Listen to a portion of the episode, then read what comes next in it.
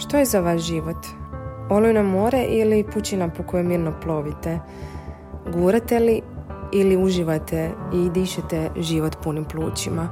Ja vjerujem da je sreća vještina koju svi možemo naučiti i koja nam je potrebna da bismo bili zadovoljni, pa time i dobri za druge.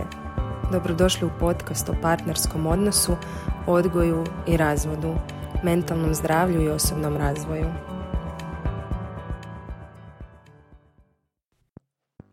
Dobrodošli u novi podcast, e, ovoga puta na temu samoće, odnosno usamljenosti u odnosima. E, u zadnje vrijeme baš nisam imala previše ideja o čemu pričati u podcastu, ali evo nedavno sam na svom Instagram profilu snažna točka mama e, pokrenula temu samoće. Zašto sam je pokrenula? Jer sam imala neki dan osjećaj tereta, eh, ne čak tuge ni eh, ostavljenosti, već te težine da sve radim sama zapravo, iako imam pomoć drugih, ali ako neću ja, neće zapravo nitko, kao što većina nas osjeća ili radi u svom životu.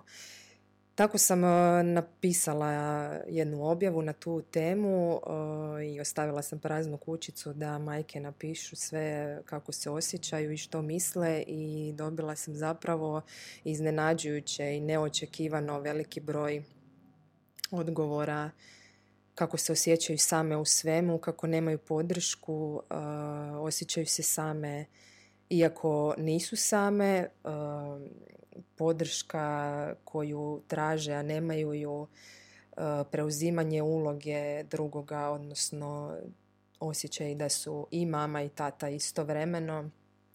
E, bili su spomenuti i neki gubici, prekidi prijateljstva i slično i to je sve što ostavlja naravno traga, sve što nas možda preispita trebamo li ostati u nekom odnosu, trebamo li raditi na njemu, ima li smisla i slično.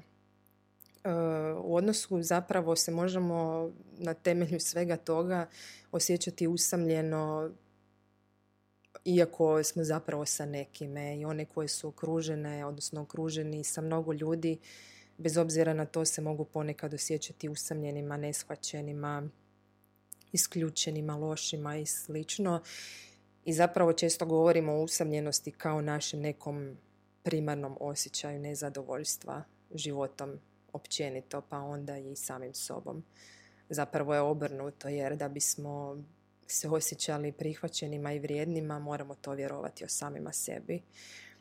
Svi znamo da je primarna slika o sebi, ali nekako kao da nju stavljamo u drugi plan jer se više fokusiramo na ono što drugi rade ili na naše ideje kako bi se drugi trebali ponašati, da nama bude bolje.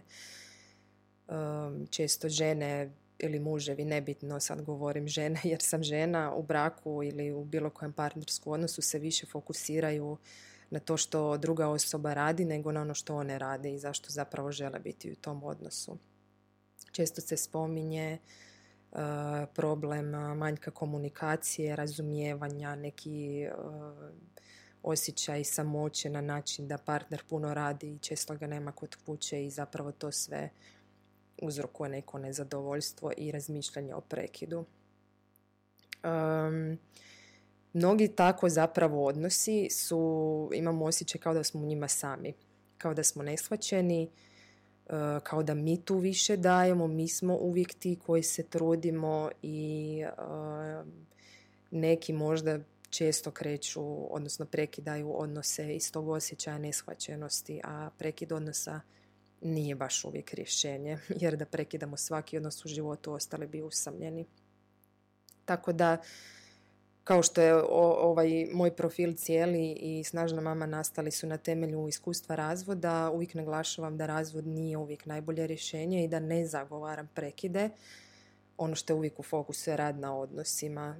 Mislim, to je najteže, ali ukoliko se nećemo usklađivati i okruživati ljudima, onda ćemo ostati sami.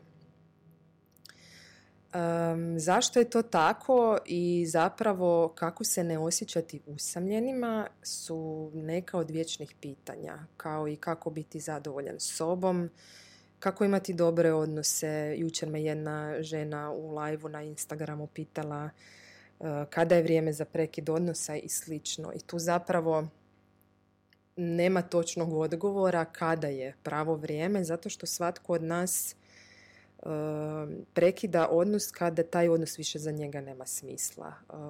Pritom se ne fokusirajući na drugu osobu na način ne radi to i to pa onda mene ugrožava, nego jednostavno ja vidim sebe na nekim drugim područjima života u kojima mogu bolje ispuniti svoje potencijale.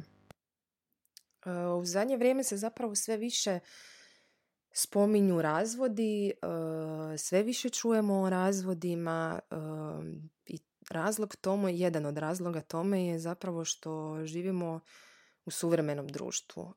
Neke društvene norme se mijenjaju, žene su sve svjesnije sebe, svojih sposobnosti, mislim i muževi, da ne moraju biti ti koji su vječni skrbitelji za svoju obitelj, ali ovdje ću se sada fokusirati na žene i zapravo slobodnije su, samostalnije, više uče o sebi, sve više znanja dostupno i to je posljedica prekidanja odnosa. Još uvijek, barem mi u Hrvatskoj živimo u društvu u kojem je razvod i raspad braka ili partnerskog odnosa u kojem imamo zajedničko dijete tabu, ali sve se više o tome govori. Znam ponekad čut komentare ljudi Eh, da je razvod nešto što će nas obilježiti do kraja života. Eh, svako iskustvo nas, ne bih rekla obilježava, ali ostavlja trag na nama. Eh, I sad je to ono opet zadržavanje ili rada na odnosu kada mi uporno ostajemo uz ljude koji nas ne podržavaju, koji će možda na nas gledati kao da imamo taj neki vječni biljeg na sebi, a to nije istina. Svako iskustvo nas može poboljšati, promijeniti, eh, dati nam snagu, dati nam iskustvo iz kojeg možemo naučiti samo ako to želimo. To jednostavno zvuči, ali nije, jer je potrebno mnogo rada, potrebno je preuzimanja rizika, potrebno je mnogo isprobavanja i zapravo mislim kako ćemo steći iskustva ako nešto ne probamo. Ja uvijek kažem da eh, je bolje nešto probati odnosno uložiti u nešto i biti, vidjeti što ću s tim nego žaliti kasnije što sam priliku propustila. Uh, evo, baš uh, nedavno, mislim nedavno, klijentica jedna mi je govorila zapravo da se ne druži više sa onima koji su i dalje u braku, a ona se razvela. Uh, I to je na tragu onoga što vam govorim, da zapravo smo mi odgovorni za načine na koji se povezujemo s drugim ljudima. Usamljeno se ne možemo osjećati ukoliko imamo realizirane ne znam, barem sedam uloga u našem životu. Evo, ja imam ulogu majke, e, kolegice, terapeutkinje, imala sam i ulogu klijentice jer sam imala svojeg terapeuta, e, kćer sam, prijateljica sam, sestrična sam, sestra, poznanica, miriteljica, evo to su neke moje uloge. Što više imamo uloga, to, to, smo, to smo zadovoljni zato što smo realizirani na mnogo načina, nismo fokusirani samo na jedno područje života. Da bismo imali što više uloga, potrebno imati prijatelje, poznanike, kolege, partnera, roditelje, djecu i slično. Nemamo svi sve i ne želim sada nekoga pod navodnicima ubiti u pojam ukoliko nema partnera ili nasljednike, ali to nas ne, ne spričava da budemo zadovoljni u svom poslu ili da budemo zadovoljni odnosima s roditeljima ili prijateljima. Naravno otvaranje za prilike, usklađivanje s drugima, upoznavanje novih ljudi dovodi nas do toga da možda jednog dana pronađemo odgovarajućeg partnera. Da se sad vratim na tu klijenticu, zapravo koliko se mi sami usamljujemo upravo sa tim vjerovanjima da nas drugi percipiraju kao manje vrijedne, da nas drugi odbacuju na temelju ne, nekog našeg iskustva i da zapravo nas neko naše iskustvo određuje. Ja koja sam se razvela uvijek, uvijek ću osjećati tu uopće ne znam kako bi opisala taj osjećaj, kao, kao da nešto kvrcne u vama kada se sjetite tog trenutka, ali taj trenutak nisam uzela, odnosno prorađivala sam ga. U početku sam imala da je moja, moja da me odredilo na način da ne znam, više nikada neću ostvariti prekrasan ljubavni odnos, eh, da ne zaslužujem dobar partnerski odnos, eh, da nisam vrijedna, da ne mogu uspjeti u nečemu i slično. Koliko smo zapravo u stanju jedno iskustvo eh, proširiti na cijeli nas život i uzeti ga kao pravilo. I onda kada vjerujemo da je to pravilo, onda i tako i gledamo. Kada vjerujem da ne zaslužujem ljubav i da sam, na primjer, kriva za svoj razvod, onda i druge percipiram na način kao da me osuđuju i odbacuju. Zapravo je naša percepcija nas samih i vjerovanje o nama samima ono što nas određuje neovisno o drugima. Naravno, drugi nisu uvijek dobra okolnost za nas. E, ne moramo sa svima biti dobri, niti je to poanta, ali je stvar hoću li ja na one s kojima nisam dobra gledati kao na svoje protivnike ili na jednostavno ljude uz koji se ja ne ostvarujem kako želim. To je sad opet na tragu onoga kada je dobro prekinuti neki odnos, kada ja više se ne mogu ostvariti kako želim uz drugu osobu.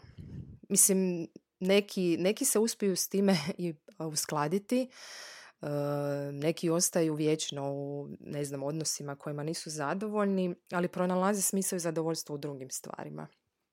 Nekima je smisao ostajanja u odnosu na temelju vrijednosti koje imaju. Na primjer, e, brak je doživotan, za dječju sreću je nužno biti u braku i slično. Ako se razvedem, imat ću vječni biljeg na sebi i slično. Tako da Vrijednosti je vrlo teško izbaciti iz života, ali ih možemo malo preformulirati i s vremenom i dugotrajnim radom i dubokim radom na sebi ih promijeniti.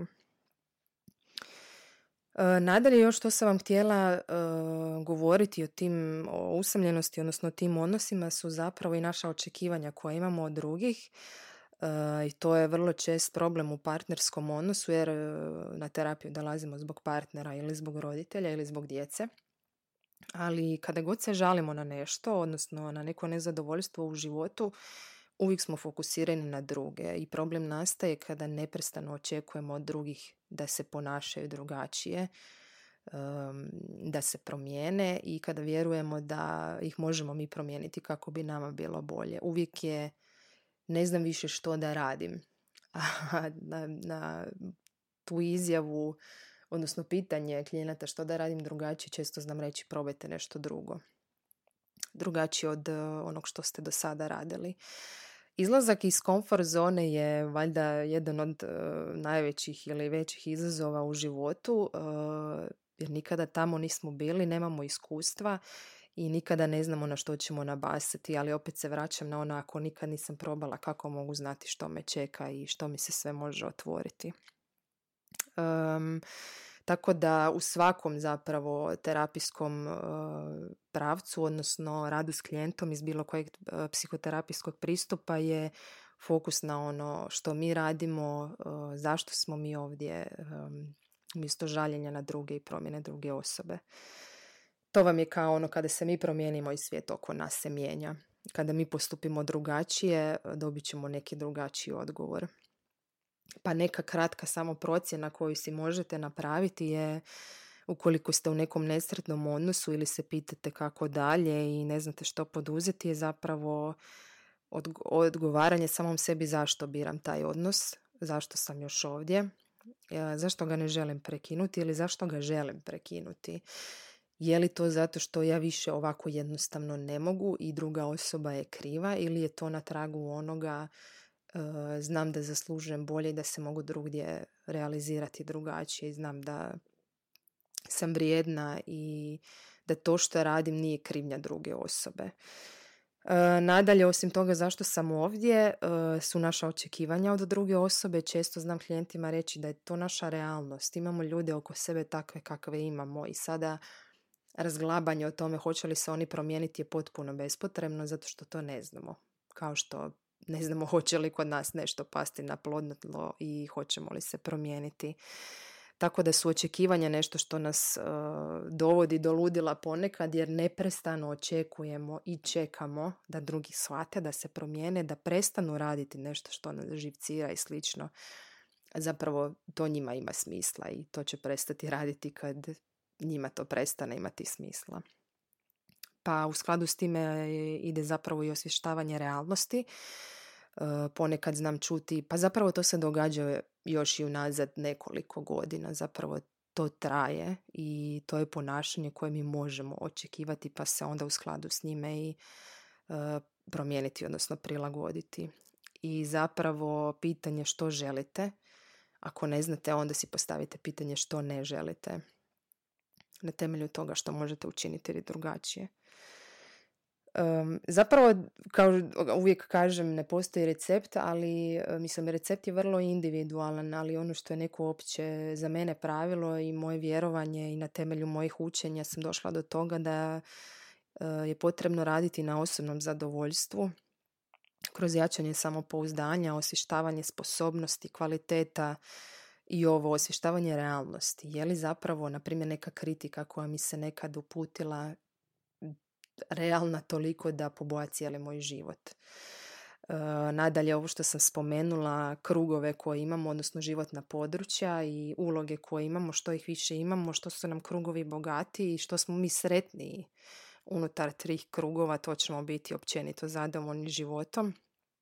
I to sve ide kroz neprestano vježbanje, svakodnevno osvještavanje, e, vježbanje novih stvari, ispipavanje novih stvari, to sve zajedno čini stjecanje iskustva. Samoća zapravo je naše vjerovanje. Usamljenost je vjerovanje da ja sam takva zbog drugih, da ja ne zaslužujem i da zapravo sam žrtva okolnosti, da su drugi ti koji određuju moj život. To je usamljenost. E, to ne znači da, na primjer, ja koja imam određena znanja nemam padove, naravno da ih imam i to je ljudski i nijednom klijentu ne govorim da mora biti robot, niti je to moguće, ali e, u procesu rada na sebi, oporavka, upoznavanja samog sebe je vrlo bitno samo suosjećanje koje često spominjem, e, priznavanje samom sebi da je ok plakati, da je ok osjećati teret, i da je u redu o tome govoriti. Ja mislim da je jakost kada progovorimo o svojim nekim padovima i da zapravo shvatimo da nas oni ne određuju kroz padove. Možemo toliko toga naučiti, možemo se odlučiti za neki novi posao, možemo se povezivati s drugim ljudima, koliko samo e, povezivanja nastaje na temelju nekog lošeg iskustva, stvaranja novih mreža, poznanstava i slično. Usamljenost zapravo može biti vrlo, uh, vrlo loša za nas. Um, možemo se sami početi udaljavati na temelju našeg doživljaja da smo sami, uh, početi namjerno uništavati odnose, početi imati uh, fizičke tegobe poput nesanice, odlaska u neke ovisnosti, leđo bolje, šta god želite. Usamljenost je samo jedan jedan u nizu osjećaja koji prouzrokuje nesretnost. Tako da voljela bih vas ostaviti sa pitanjem što možete vi danas drugačije učiniti i na koji način se možete povezati s ljudima. Ukoliko se ne želite povezivati, da znate da je to do vas, da znate da to nema veze s drugom osobom, uh, nekom njezinom manom, nečime što ta osoba ne radi, da je to zato što ste vi tako odlučili jer vam je tako bolje. Ponekad e, je u redu imati kolegijalne odnose s nekima jer se jednostavno nemate potrebu realizirati uz takvu osobu, ali onda pronađite ljude uz koje ćete se osjećati sretnima, zadovoljnima, posebnima, vrijednima i sl. Želim vam svima da pronađete lijepe odnose u životu i da preuzmete odgovornost za ono što radite. Tada će vaše odluke biti bolje i bit ćete zadovoljniji time.